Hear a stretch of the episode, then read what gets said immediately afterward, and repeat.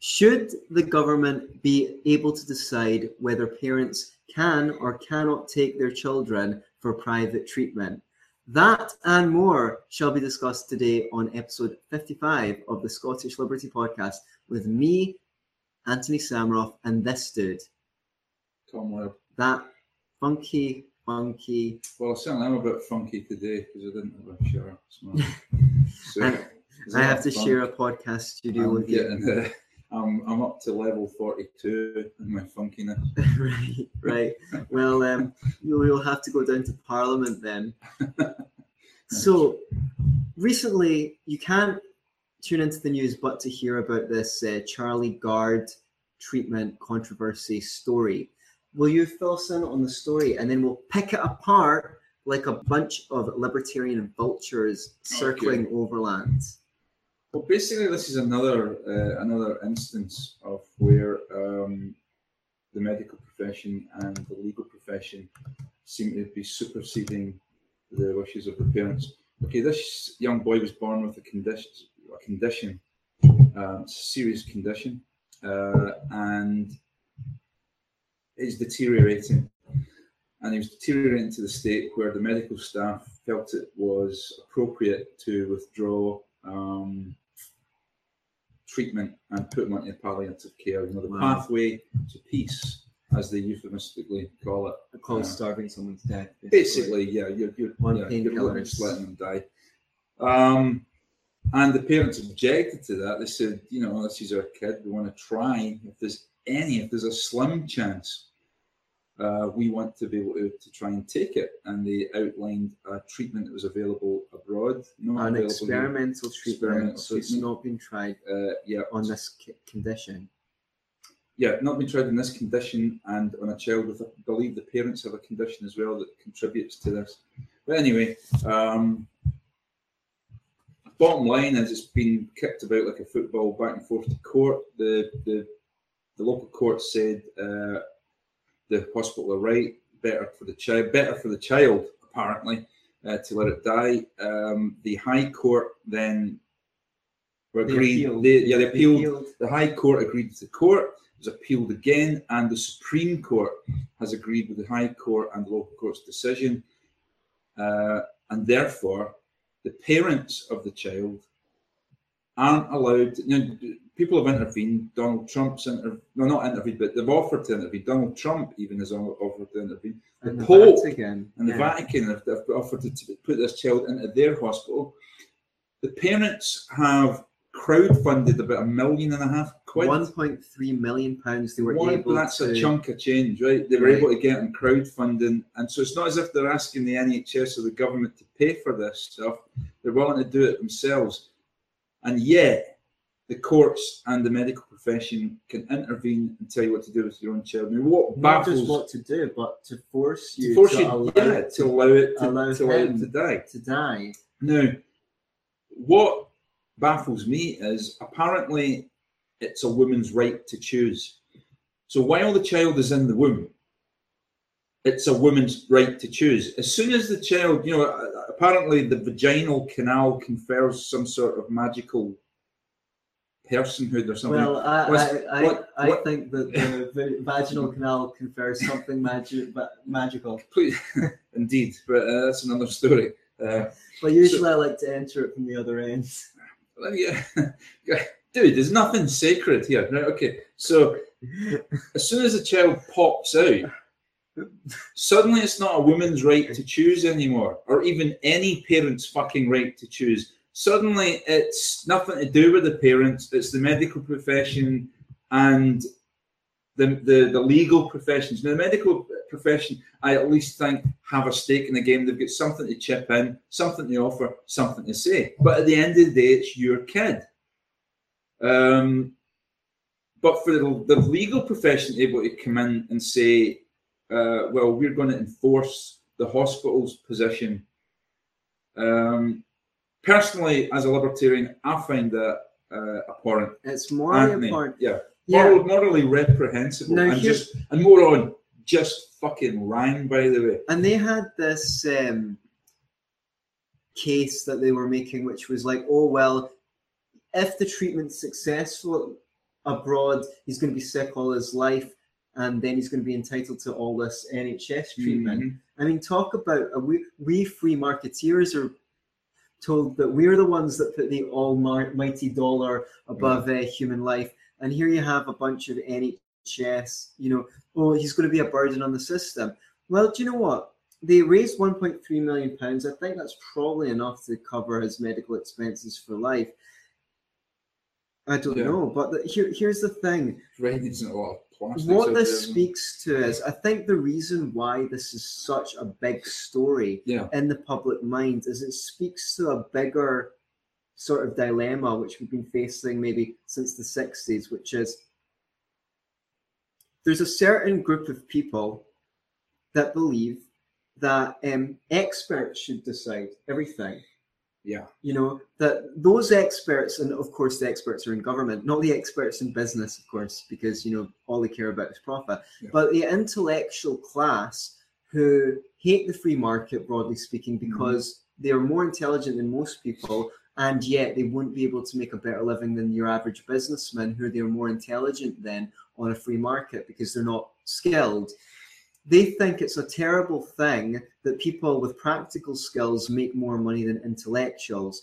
And because they can't come to power in the market, they think they know how society should be run better than the market and that they should be in government and select the experts in every field to make decisions on behalf of the public in a paternalistic way because you know people especially working class people they just don't know what's best for them. If Yeah. you leave them to their own devices all they'll do is drink soda eat burger king uh, watch soaps and you know we know how to spend their money better than they do. We know how to spend their money for their own good.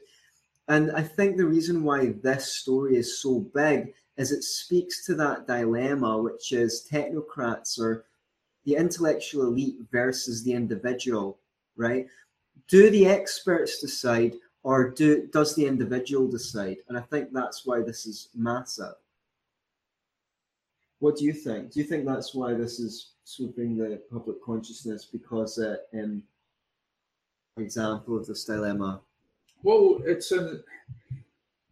This is the second time, um, and I think there's echoes of this, and I think this is this is fresh in the public's uh, memory. There was a case um, not so long ago now, and uh, being a bungling amateur, I forgot to have it ready on uh, my. Uh, I've got it here somewhere. There was a case of a similar nature where we had a child in medical care and yeah, here it is. Ashya King was the name of the kid, and the people, the parents were Jehovah's Witnesses, which had no bearing or relevance on the case whatsoever. But the press made a big thing about it as if it was something in connection with you know blood transfusions and all that, but it was nothing to do with it.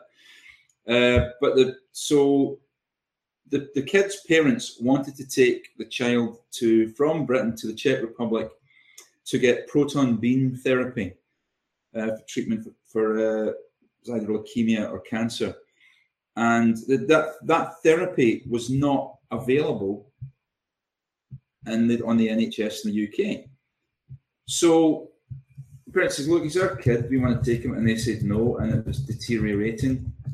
So the, the parents just up and took the kid away to Czech Republic. There was a national uh, an outcry in the press. People weren't, uh, you know, having a national outcry, but the press in Austria, and they actually used the word abducted. Right? They abducted their own child uh, from a hospital uh, and decided to take him to the Czech Republic for treatment. Now they didn't act out in malice, right? They acted out. They, they were acting. Well, it's regardless, right? It's their child, and they wanted the best treatment, and it wasn't available in the NHS. But yet, again, medical, you know, and I remember discussing this with somebody, and they went, "Oh, they went against the, they went against the wishes of their doctor." Well, I'm really I sorry. the doctor works for them. I will, yeah, exactly. I will put that up there with they went against the wishes of their fucking hairdresser, right? They went against the wishes of their local butcher. Okay, it's I don't give a oh you get doctors. I don't give a flying fuck, right? The doctor is there to serve you and your family. He's there to advise and he's there to give you the Yeah. best possible advice. However, the, the decision lies with you and your child. End of in my book. So I think, and the turns out, and the, the, these these people got arrested. They were arrested in Spain and held overnight. You know, when they, they could have actually been taken, and you know, separated from their child. When they could have actually been there and getting the, the, the treatment already a lot earlier. And it turns out the parents were vindicated. I mean, the NHS in the end agreed to actually give the money to the uh, you know uh, uh, National Health Service money uh, to, to fund for the, the uh, fund this uh, medical treatment in the Czech Republic. So it turns out the parents were right in the end, which kind of helps. But even if they were wrong, they were still right in my view. This is fresh in a lot of people's memories. It's fresh in my memory, and yet here we have again the medical establishment in league with the legal system, the courts, overriding the rights of the parents. Now, here's the shocking uh, revelation that I've uh, been enlightened to. You actually have no rights over your children anymore. And in Britain in the year 2017. Somewhere along the line, we've missed this, but you have no parental rights anymore. The state has more rights over your children than you do. And that's frightening. The first step of any dictatorship is to separate parental authority from the children so that they have control over your children, so they can indoctrinate them. Uh, I'm going a slight tangent here, Go for but you know, yeah, so that they can indoctrinate them into the state's way of thinking and not into their family's way of thinking or into their community's way of thinking, but into the state's way of thinking. Because we all know that the state's way of thinking is always best. Never, Right. ever. So it's this is a great concern to me. As a well, my my daughter's old enough; she's 23 now, but I'm assuming at some point she will have her children. Um, and it's sad. And my brother has recently had a young baby, and it's sad to realise that his parental authority would be undermined by a state who really doesn't give that much of a crap about your kid. You know, No, it's, it's, it's just it's about get- establishing who's boss. they give a crap in the same way that a farmer gives a crap about his cows. Do you know what I mean? And I don't mean a nice farmer. I mean, you know, that, that way that um, farmer, the, the factory pharmacists discovered that they could get more milk out of the cows by giving them a slightly bigger stall. Yeah. It's kind of like that here. Well, we can get more productivity out of you if we uh, allow you to choose your Mm. own profession. So we'll we'll stop this feudalism stuff and we'll let you choose Yeah. your own profession. Well, there's a bit there's a bigger stall. You know, you're better tax livestock. And- So and I guess I mean the, the- another thing that struck me is this this young baby at the moment uh, has um, what's what is what what is the actual condition? We, we looked it up earlier and it was a bit of a mouthful to pronounce, um, let's but it's see. pretty sick. It's they- uh, mitochondrial DNA depletion syndrome. Now, Yeah. For anyone and who's kids in Great interested, Ormond Street Hospital. uh, mitochondrial DNA. Now, you tend to think you've got as much uh, DNA from your mum as you do from your dad, but actually, there's also DNA around the nucleus of your cells, and they are transferred from your mum's egg. So, actually, you have more genetic material from your mum than from your dad. Now, this um, syndrome is a is a I'm not really sure exactly what it does. It, it, I'm trying to uh, make sense of the Wikipedia page, but it's a bit advanced to Well, me. Well, it fucks you up, is what it does. Right. You know, That's the- uh, that's that's, the- that's- you know, like, I'm not a medical. I'm not pretending to be a medical expert. okay, Um, so this but I real, am pretending to be someone who cares about uh, individual rights and liberties. yeah, you're pretending to be. so, for so, yeah, yeah, it's for the benefit of our audience. So no one really, Anthony and I are socialists. We just do this because it's uh, we know we'll get a better audience. You know, the, the, the socialist market's saturated, right. so we thought we'd do it to libertarians. So no, look, I- this raises a couple of questions. no, uh, the point I was going to make is when they said they were going to give them palliative care, and this is at the point where they didn't know if they were going to have enough money to get this medical treatment uh, abroad. They said, okay, well, look, if, if that's the case, if we're just going to let my kid die, then we want to take him home and let him die at home. They weren't even allowed to do that. You were, yeah, for that's fuck's terrible. sakes. We're going to oh, but that's going to be detrimental. Detrimental. You're going to kill him. You know, that's what you're going to do. Basically, you're going to put him on the pathway to peace, and you're going to let him die.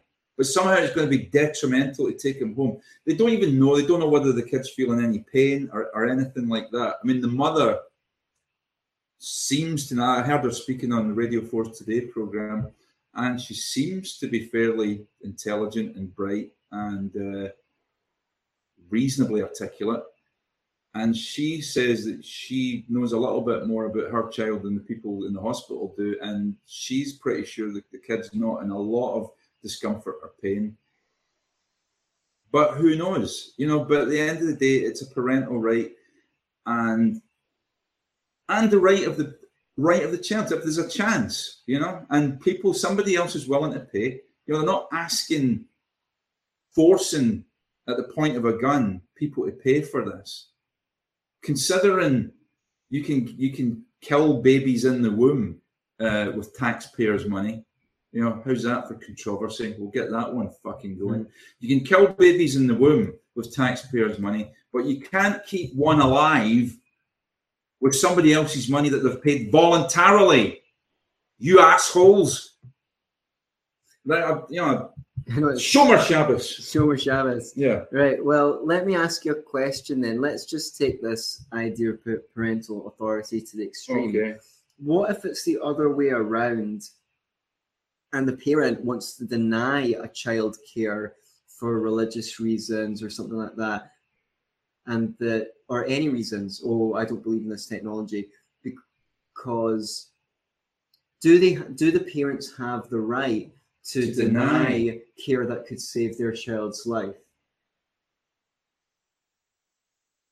I guess, I guess so. Yeah, you think so? I think possibly so. I mean, you could argue, and it's a good question. It is a good question. Um, you fucker. um, you, I guess, you could make the case that the child is an individual and it has individual rights. I think that's the side I'd come on. Yeah. But does it have a right to travel?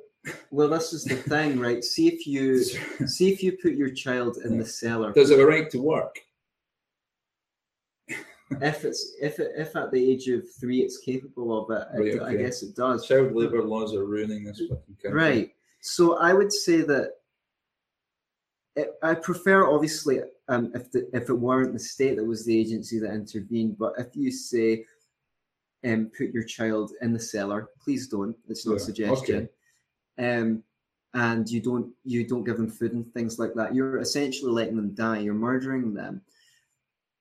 If you are not willing to allow that child treatment that could save their life, then I think you're basically forfeiting the right to the child, and someone who wants to adopt the child should have the right to um, to adopt. So them. you don't think there's such thing as an inalienable right in terms of parents? Well, there might be some inalienable rights, but for parents towards their children, but I don't know what they are. Um, I think that you're basically forfeiting your right. Like, see if you put your dog outside and don't feed him and neglect him, he's not really your dog anymore. So then, if the neighbor wants to put food out for him, and attract well, you can't It's your property. Dogs well, are property. If you put your your stuff in the trash, yeah, right, and then they come and take away your garbage, someone can go through that and take your mm. unfinished burger and eat it. Please don't. Or they can take your Kindle that you didn't need. But they haven't put the dog in the bin. It. You discarded it. You just said they put it outside. They're not feeding it. Okay. Uh, and they, they don't intend to feed it either. You've basically just How gone, do you know that? Because with every right comes a responsibility. This is what we say. Like, see if you've got um, you've got a right to have a factory, but you don't have a right to pollute a river. That's right? an externality, I suppose. Okay, okay, right. So I'm saying that with why is that? Because you're right, or you've got a right to own a river, but you've not got a right to pollute the river in such a way that that pollution will go off into someone else's property and damage it. How will right? right okay, but the dog scenario, there's you, yeah, there's you and the dog, and then there's your neighbours. How does the death of the dog affect your neighbours? It doesn't. But what I'm saying is, your right to the dog includes a responsibility to the dog. are you allowed to kill the dog if you want?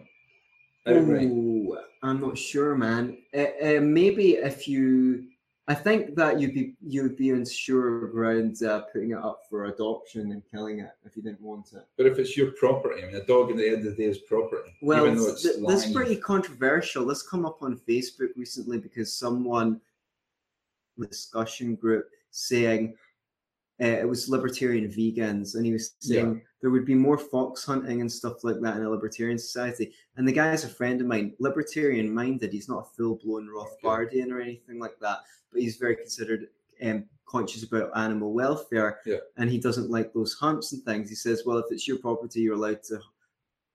fo- Um, hunt foxes, but if I come and protest, which personally I think if you want to do some good animal, good for animals, like protesting fox hunts is probably pretty low down on the priorities list Right. In my personal opinion, are animals property? I don't know, man. I really don't. I think that they're a different. If they are property, they're a different kind of property. And people say they're your children, but that's just a rhetorical. You don't mean when you say it's your children, you don't mean that the child belongs to you. He's not property. The child isn't property. It's your Well, it's not property in the same way that a chair or a table Okay, or a I'm house saying- is property. so we've got a continuum there. okay. we're on one extreme it's my wife well just because she's my wife doesn't mean she's my property then it's um, my child who's less my property than my wife is then my dog who's less you know my property then How is your how is your kids less your property than your wife? Your wife's not your property. How, why would your child because because she's in um she's uh entered into a mutual contract Okay. where we surrendered part of ourselves essentially to one another so in But a in way sense, if i'm but in the sense that you've created your children. Right, but they don't belong to you. They're God. They, they belong to God or Okay, whatever. or they do you know belong to I mean? themselves. They belong to themselves. But they have no agency. But you are a basically what you are is you're like a trust fund manager of your child. What you're doing is you're taking care of that child for his future self. Yeah. Right. Which is why I think maybe in an anar- anarcho-capitalist society, if your parents really fucked you up in ways that were blatantly obvious, maybe you could even sue them because it's your property that they're fucking up. Yeah. Okay. Here's here's, here's here's the the, the maybe Good, tiny good, good tiny discussion yeah, yeah. today. Uh, and here's maybe the tiny flaw in your arguments. If you can say that the court can intervene and say that you must your child um, medical treatment, Okay. okay, then by the same logic, the court can intervene to say that you cannot um, you cannot give your child No. medical treatment. No, because the, the whole point, my, my whole- no, the, but their, their whole point is that the medical treatment is is is not guaranteed to make the child better. In fact, it may make it worse. So what's happening is the court is making a decision based on um, probabilities. well, I'm not talking about that. I'm saying if you want to let, if you want to let a child die, then you're not entitled to that child. Basically, it's basically like putting the child out in the trash. At which point, anyone who wants to adopt that child, I, I think the libertarian principle would be if anyone wants to adopt that child, they'd have a right to it because you basically forfeited. By forfeiting your responsibilities, you're also forfeiting your rights. Okay. Now, I'm sure, like, I would love that if even our C SoundCloud listeners, I know a lot of people listen to this on iTunes and podcasting apps. If you've got an opinion on this, please roll on to the YouTube Mm. video after you've listened to this. I know you're listening to it in the car on your way to work. When you get home, plug in, uh, go to the YouTube video and leave us some comments because I love. I think this is one of the most interesting. Let's have a look. I've Topics got three viewers. Is there anybody dropped a Yeah, comment? we've even so had far? five. Just um, someone dropped a comment to say that they're they've shared the show. Okay. Uh, Riley says, "Thanks for covering this story. The state loves to kill more than it wants life. Not only is the state a criminal gang, it's a gang of murderers. Thank you. for that, Riley Blake. Studio 4K. Would the government try Mhm. to kill the kid if he was black or Jewish? Now that's an interesting question. Do you think if the the kid was uh, black or Jewish, would people start making this about race? Um, Is that is that is that? Yeah, well, it's a possibility that they would go. say, Like, you "Oh, know, if this, yeah, if this kid was white, you can bet your bottom dollar that they would, you know, that they would try and keep this kid alive. Right. I think that's that's a possibility, but it's a bit presumptuous for me to say that. But I think they could make a race. Well, they could always make a race issue. They can make a race issue out of anything with race involved. It's true. So yeah, they could say this white establishment doesn't give a shit about black kids. So how about you, Studio 4K? Uh, what do you think? Uh, leave your comment and and we'll read it out. Yeah. Um, now this brings me on to another topic, uh, Okay. which is related. He had genetic defects, I think. Mm, Um, so what? Um, there's something like 24 genetic defects or, or more than that in the human genome, which is all the genes we have, that basically lead to horrendous outcomes. And most people are likely to um, pop their clogs before they enter their mid-teens if they have one of these um, genetic conditions. Should, so, what is the view? What is the libertarian view on screening people? um, embryos that have um, are susceptible to one of these horrendous diseases that's going to kill someone off. Now, I know you're against abortion. mm, Um, I I mean, like, supposing you were a couple and you were at risk yeah. of giving birth to a child with one of these serious conditions. Yeah. You could mix your sperm and egg. It's not as fun as doing it the traditional way, but you can mix mix up your sperm and your egg in a dish. Yeah. Not don't try this at home. Um, the doctors Bake for 50 minutes. the doctors can screen the, the say you've got five embryos there, Yeah. screen them and Pinch of salt. and, and choose the ones that definitely won't have this uh, defect and then put them back in the uterus and and so so this wouldn't be a case of abortion. Well I, Okay. um if if that is possible to do are you for it or against? Well, I guess I'm for people's right to choose to do that if they so wish. Um, my concern would be that the state mandates it, Hmm, i wouldn't be Um, for that yeah, or that the state mandates. You know, yeah, basically that that that would that would be my concern, and that people would start. Right, okay, what? Right, there's two issues. I think one is like first of all screening and finding out, and what's the purpose of that? Is it to screen so that you can find out if your kid's going to have the possibility of a genetic disorder which you want to wipe out? Um, and that, that that brings concerns in of, in of itself Mm. because you start getting into eugenics. And then there's the issue of the state then mandating and saying, well, you know, you have to have this this screen because if right, okay, let's say you decide not to do that and you decide to go ahead anyway. Should the state be able to step in and say, well, you shouldn't be allowed not uh, you shouldn't be allowed to do that because you're taking a risk that's unacceptable with the child that it could end up with a genetic disorder and therefore the state's going to step in and force you to either abort that or force you to yeah basically to, to abort it. You can't do that. We'll force you hmm. to, to, to, to not go ahead with a normal birth process because there's a chance of, a- of a genetic yeah disorder. or just like but I have no problem with an open free market and people saying, well, I choose to to choose the color of my my child's eyes or since whether it's going to be. the, you're for the designer babies or people's right I'm not for designer babies, but I'm for people's right to, to, Right. choose that. So if to. we get to the point where technologically we can, you know, let's remove that gene and put this gene inside while, while the embryo is in, play God, womb really. to play God, so to speak. What's the libertarian position on that? Is it a violation of the non-aggression principle to mess up the gene, mess with?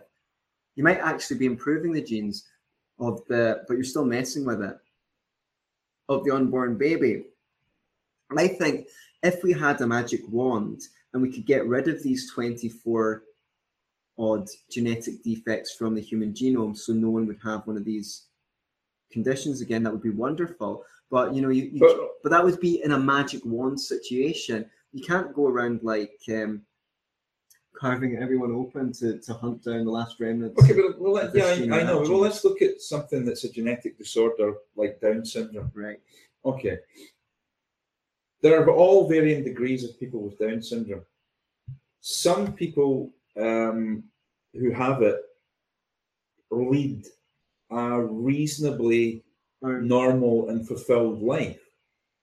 Who's to say that that life is not valid? Who's to say that that person is not valid and that you treat it like something that has to be eradicated? Yeah. I mean, okay, I guess Down syndrome is something unnatural in the sense that it came about, or, is it? It's not. It- no, it- it's when it's- someone's it's- got three yeah. chromosomes instead of two. exactly. They just they're just different. Right. They're just different kinds of people. And I don't necessarily see it as a disability. Mm. So, and there's lots of parents with Down syndrome children, and there's lots of people with Down syndrome themselves who would be against that, saying, like, you know, what right do you have to call what we have some sort of Mm. disease and try to eradicate it? You know, Mm. we're just different. We're, but you know, and, and I have, I have real concerns about the morality of that. Yeah, I think a lot of it's to do with the sort of projection where you know who you are and your Yeah. capacities, and you th- you see a Down syndrome child or adult, and you think, "Oh, I'd hate to be like that." Therefore, there's something wrong with with that. But you always feel like that. Like I would like to be anyone other than myself. Like I feel Yeah. like myself. I want to be me. Like even if you said I could be some rock star who I really admire, I, I like being me. Like, and everyone Yeah. has that innate sense of that there's something precious about them, you know, um, about themselves, something precious. And um, you're just projecting. Like, again, you know, culturally and things like that, you you see people in other countries who don't have the advantages that you do, and you think, oh, I, I'd hate that. But Yeah. The the brain's a great normalizer, Yeah. and whatever you're used to, it tends to see normal. And you'd be surprised how many people in poor countries are, are happier than you are. I mean, Yeah. I had a friend of mine that went to Cambodia and he was like, oh my God, like the people there were so poor, but they were so much happier than people in Scotland. Like they were so chilled Yeah. and they smiled and they laughed and they joked all the time. I mean, I don't know whether it's a stereotype, and it Mm. might well be because there could be somebody out there listening Mm. who is Down syndrome or has a child with Down syndrome. You know, uh, you always hear like on average, children with Down syndrome are kind of happier Well, you than see, you know, you know, the, happy kids. yeah, happy kids. exactly. So I mean, I don't know if that's true or it's a stereotype, but then you know that's what I hear, and and maybe it is. And they get I- I I attention. Yeah, I don't think that. I think it's fine for people to be able to screen if they choose. I mean, if nothing else, it might give you the heads up so that you can prepare. I guess Right. nothing can prepare, but you can prepare prepare so that you can go. Well, okay, I know I'm going to have a Down syndrome kid, and here's how we're going to deal with it, or try to deal with it. And you can get counselling, and you can get you know the Mhm. support groups there for you Sure. to help you deal with that. Again, I'm talking about it as if it's some kind of disease, but um, the, the the fear or the concern is that then that leads to mandatory mandatory screening and then mandatory uh, terminations, Right. which I, I, I can't get behind. No, I don't think. I mean, don't get me wrong. It's not any worse, in my view, to terminate a, a child because it's got Down syndrome, or terminate a child just because you can't be asked having it, or terminate a child because you can't afford it, or terminate a child for any other reason. I don't think it's personally any more any more morally reprehensible to terminate Down syndrome children, but I don't think uh, it's um, morally. I, look, fine, have the have the, the availability of the screening, but I'm just concerned about about where it would go. I mean, I don't know. We're kind of off at a tangent here. Well, I mean, but- that's what we're doing a Yeah. show for. Like, I, I have a bunch of tangents. I think the thing about the, I just wanted to finish my point on people being happier. It's one of these things about human psychology. You know, if you've got an empty belly, you've only got one problem. As soon as you've got a full belly, that's like a million problems. Do you know what I mean? with Maslow's triangle of yeah, needs, your yeah. hierarchy of needs. I think for animals, life is complete Mm. when their belly is full. It's like, oh, well, I'm fed, I'm happy now. Yeah. Uh, whereas for a human being, your life only begins when your belly's full. Like now, I can now that my basic needs are met, I've got to make a choice. Am I going to be a musician and poor, uh, but happier, or am I going to be a information technology expert and I'll get more money, but I'll have to give up playing gigs at the weekend? You know, you you have all these choices to make. Yeah. So I mean, I don't want to get into the wedge Yeah. fallacy too much, but you know, where where does it stop? If you can screen for these kind of things, and do you end up with a situation where it's like, well, we don't want people who are too tall, too small, well, I too don't fat? You're, who a good chance your child might suffer from obesity. You know, um, there's all sorts of things that people might find undesirable or desirable uh, in, in terms of traits, and I wouldn't stop other people from well, the abortion things are different, but I wouldn't stop other people from having designer babies and from um, from doing the screening. But I would don't think I'd personally get involved in it. Uh, well, I I just don't want any more kids anyway. I'm not even going to get married. Don't start me on that. But uh, yeah, I wouldn't stop other people from from doing the screening. But I just have concerns about where what the end game is. Isn't uh, the screening from for good genetics meant to be the dating process? So we've been You for a while. subconsciously, you might. I mean, I don't know. Yeah, I guess. You when you when you're looking at uh, subconsciously, supposedly when men are looking at women, are looking at women who've got good teeth, nice eyes, uh, Yeah, nice hips. childbearing hips, all that bollocks. Uh, so I guess that's what you're doing. So I guess you're already screening and discriminating. Maybe it's something I just need to think longer and harder about. It poses all sorts of questions. We're down a rabbit hole here, I guess. Um, Save us having to get the answers ourselves by yeah, because we're back just lazy YouTube. motherfuckers. Yeah, why are we asking? comments. We're asking you. We're asking you, come but swing down into the comments and let us know what you think.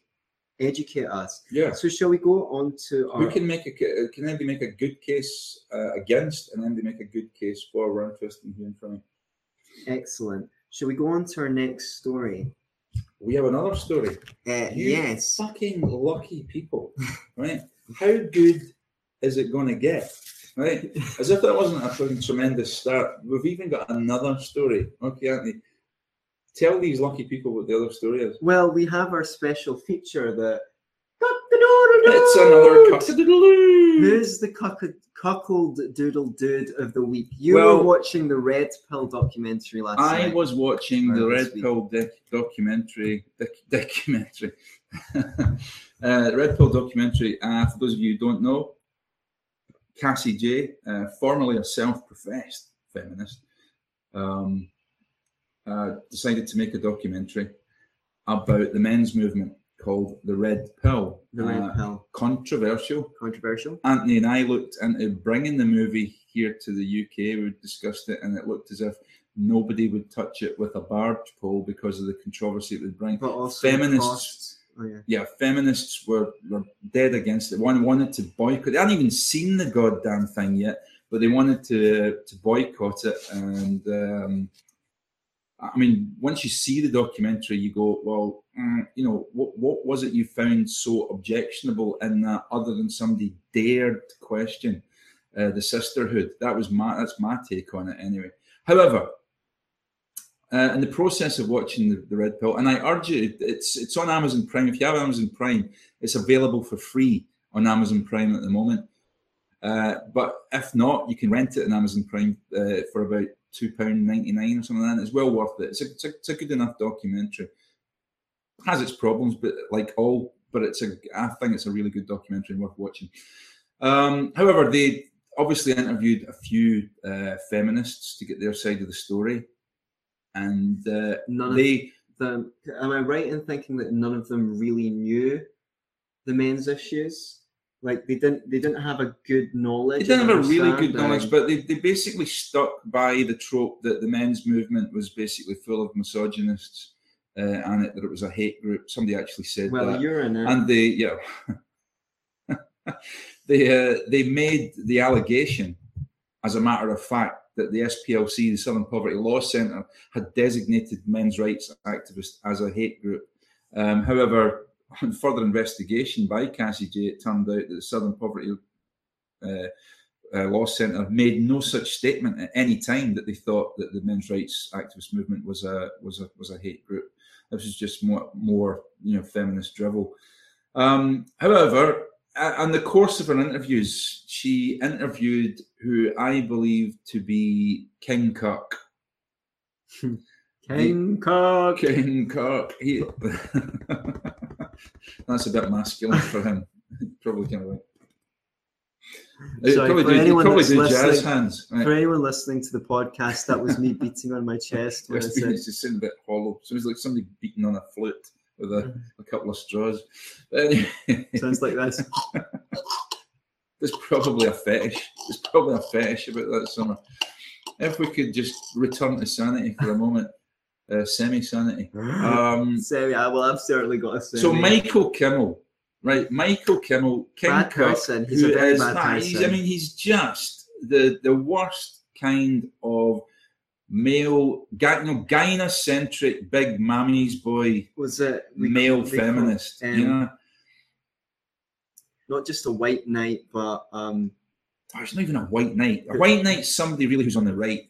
You know, it's kind of like I'll save you. You know, he's not that. It's it's it's, it's worse than a white. It's, it's a soft cock. You know, That's it's, what it's a was trying to think mangina. You know, it's A kind of like you know, mangina, a, a um, soft cock, a cut, all of these things. yeah. It's more- not a white knight. A white knight is more of the macho He's got this story that he always. kind of thing. He's you know? got this sort of story that he always tells about. Well, I was in this group with a bunch of women, and one woman said, "Well, when I look in the mirror, uh, a black woman said, when I look in the mirror in the morning, I just see uh, no, I see a black woman who's confident, who's this, who's that, other." And one of the w- other women was there was like, "Oh, I'm really touched because when I look in the mirror, I don't even see a a white woman. I just see a woman." And he was like, um, "Oh, and that that's when I realized that when I look in the mirror, I don't see a man. I just see a human being, and that just shows." That just shows that I'm somehow gender Do, privileged. do you know what? Um, I, I'd not have to say this, right? What would happen if one of these fucking idiots got mugged, right? Imagine you're the poor police fucking investigator that has to take a statement. Can you describe the person that mugged you? Well, you know, well, you know, were they black? Are they white? Well, I mean, I don't, I don't see race, you know, so I've no idea. You know, well, were they male or female? Again, you know, I, I don't really see gender. I don't see gender. I don't see race. I don't see I don't age. presume their You know, gender. I, I- I don't even know if they're a human being. You know, a, a- an organism, you know, mugged me and took my wallet. Fuck off. You know, like how, how the hell are we supposed to find the person who stabbed you and took your money when you can't even give a fucking basic description of a human being because, you know, it might be presumptuous? right now, You arse. but it sounds like we just don't like the guy. We should give the grounds Well, for uh, liking uh, funnily enough, I he's, don't. he's a he's a traitor. He's a It's a traitor. gender traitor. He's a gender traitor. He's No. a traitor to men. He's because right. They I think he's a traitor to reason okay. That's more okay. So Yeah. that's the first crime. and But- truth. and truth. The, the the thing is, he he was approached to head this Center for the Study of Men and Masculinities, not masculinity, masculinities, like Mm. plural, as though that's actually a thing. You know, they just say it like humanities. not one masculinity. There's also Right. masculinities. No, but I'm a bit of a masculinities. yeah, tease. Are you? Yeah. Here's the thing. That was terrible. But, uh, He had an it- let it- opportunity. Watch live shit. Right. Go for it. Sorry, aren't I? he had an opportunity as someone who's appointed to this center who's going to advise the government and things like that to get the men's issues which are really important addressed the high rate of male suicide the Homelessness, homelessness um, depression um, suicide. suicide uh, yeah we said suicide suicide. Okay. um, so I don't know if you it twice. consider this a man's issue, if you or not, but you know those at least who consider themselves liberal. Yeah. If imagine women were doing something like 97, 98 percent of the most dangerous jobs and the most unpleasant jobs, Yeah. feminists would definitely see that as an issue. Imagine the body bags that were coming back from Afghanistan and Iraq were filled with women Right. and daughters instead of sons. Okay. Imagine that. Like so, basically, okay, fair enough. As a free marketeer, I'm okay with that. You know, if you want to take a dangerous job to get more money, Ah. that's your choice. And men are more interested in doing that than women. But just in the interests of even paying lip service to this idea that feminists care about equality.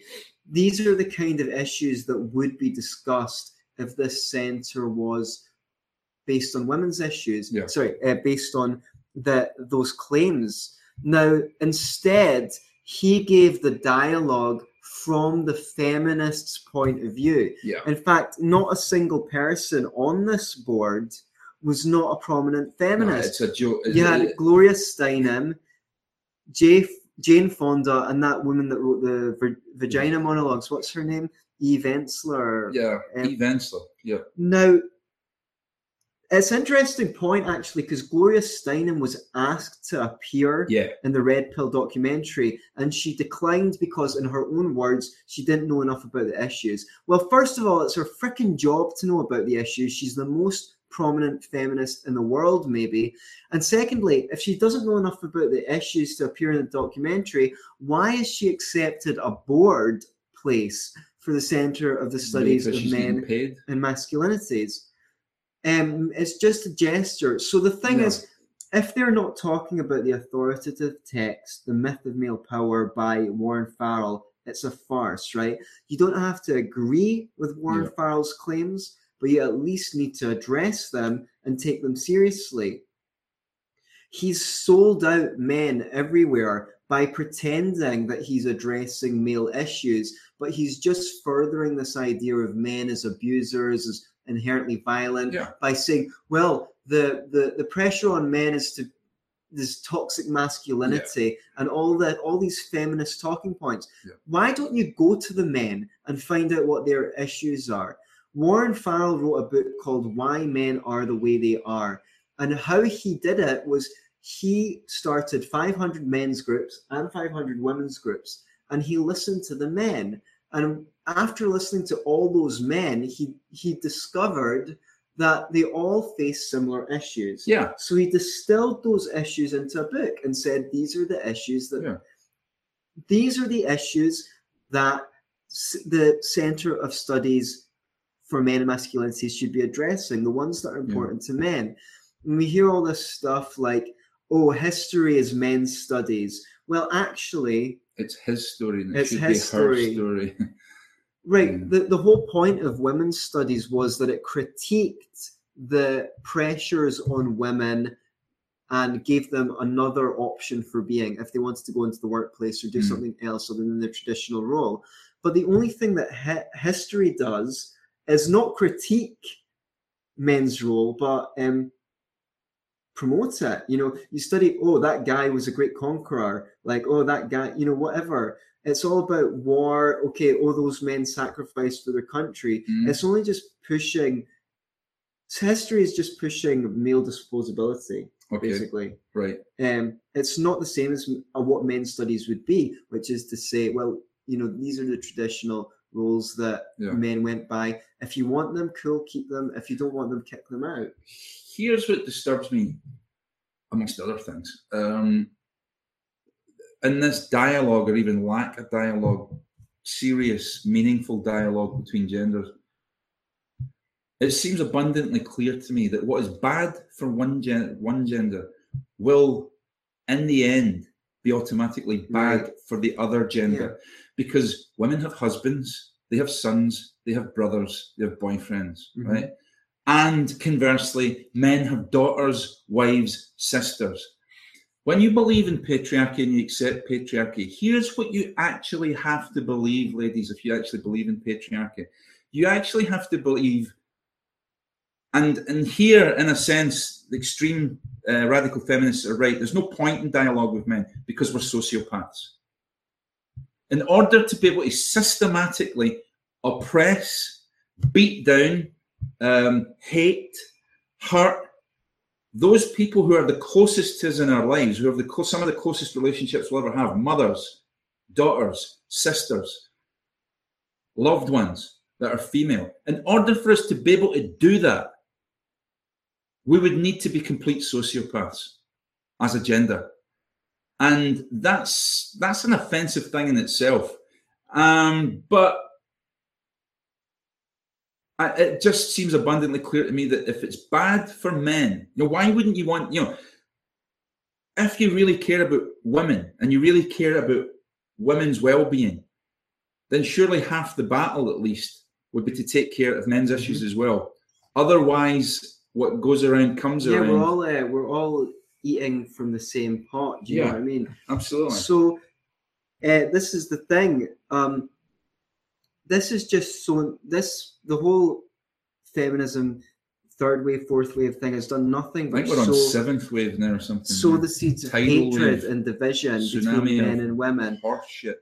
It's more uh, more divide and conquer. So I just got a quote for Warren Farrell here. Um, how are men's issues as defined by feminists different from men's issues as defined by other men? Uh, feminists define men's issues require acknowledgement of patriarchy and the power bias it gives men, encourages men to forfeit their power. Once men are seen as having the power, domestic violence is seen as an expression of male power, leaving women off the hook when they initiate. Hence, the Violence Against Women Act, but no Violence Against Men Act. Through this feminist prism, it expands the definitions of date rape and heterosexual rape but ignores prison rape. It emphasizes women's greater contributions to housework and childcare, but treats men's greater contributions to income as male privilege rather than male contribution. Now, the number of men in their life who've given up their dreams of being a writer or a musician so they could take a stable job where they knew they were going to provide to their family, including their women, is must run into the hundreds of millions. But that's not a contribution that feminists care to acknowledge. To go on with a quote, to my knowledge, no person who has taken a non feminist perspective on these issues has ever received significant university or foundation funding or reached Michael's level of distinguished professor in any social science department at any university in the US. Well, there's your male privilege for you. I mean, it's so important to be a feminist that you will not rise to prominence in the social sciences Hmm. unless you accept that position. Yeah. Neither my contacts nor my emails from readers around the world were able to identify a single men's studies course, and certainly no program or degree that was not under feminist control. Uh, there are seven scholarly journals in the field of feminist masculinity studies, and one, a recent one, in the field of men's studies that is not feminist controlled. The one is the New Male Studies. Its editor is Miles Groth, a Wagner College professor who built his reputation on the existential philosophy of Martin Heidegger. The connection between Heidegger and gender studies both felt the original truths being sought got lost in seeking. Okay, make what you will of that. Maybe I give you more of that quote than was necessary. Yeah. So tell us what you think. What would you like us to cover on the show? And um, are you, if you like the gender studies chat, um, one of our best episodes is quite recent. It's called The Myth of Patriarchy, where we systematically debunk the myth that we live in a patriarchy. I would like to um, I would like to encourage you to see that if you've not seen it yet. Nina Russ says we do have responsibility of ourselves as individual independently by the gender. Whereas the problem, yes, I'm not sure what she means by that. I- I'm assuming I it's a think she. she I think she means that if we have responsibility to ourselves as individuals, then gender studies become then gender becomes irrelevant, which is what you say. You know, men's rights is as absurd as women's rights because we're about individual rights. We're about the ri- rights of the individual, and those are um, the same for all individuals and unique and inalienable. Michael um, Kimmel, Michael Kimmel, You you, are, are this week's Cock-a-doodle dude! and uh, I think you're well in the running for possibly Cockadoodle Dude of the year, Of Uh, maybe of the century, Of of, the eternity. century. Yeah, okay. The, King so of the Cucks. thank you for tuning into Scottish Liberty Podcast. Share this on your Facebook wall. Help us get to more. Share, share it on a people. shit house wall if you like. Just you share s- it. Share that motherfucker. Share that motherfucker. Tweet it out. If Yeah. you see anyone discussing the Charlie Gard treatment controversy, please post the video as a comment on that thread. Until next time, be libertarians Don't be a righty. or lefty.